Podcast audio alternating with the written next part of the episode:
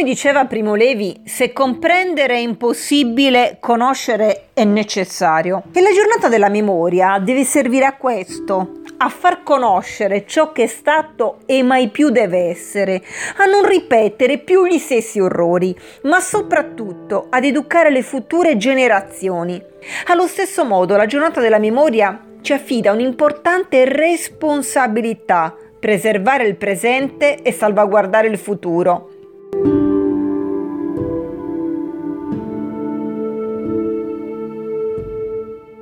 Credo che il giorno della memoria non sia soltanto un momento per ricordare, ma per capire, riflettere cosa sia realmente accaduto e guardare il futuro con più speranza per evitare errori e orrori del passato.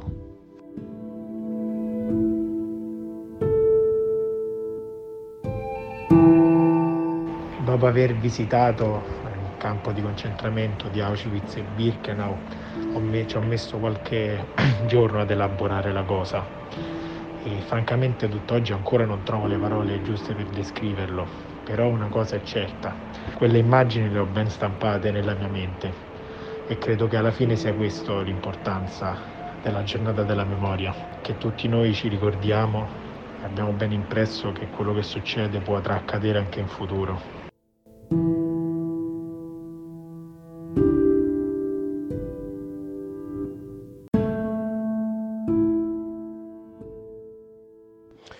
Quando penso al giorno della memoria eh, mi viene da fare una considerazione economica fra le tante che si possono fare. Il pensiero criminale nazifascista che correva sui nuovi mezzi di informazione come la radio regalò il lavoro di una comunità di scienziati intellettuali geniale ad una nazione emergente che ne era sprovvista e che grazie al loro contributo divenne la nazione dominante tecnologicamente ed economicamente per più di un secolo. Un'accoglienza cinica da parte degli Stati Uniti per niente dettata da criteri umanitari.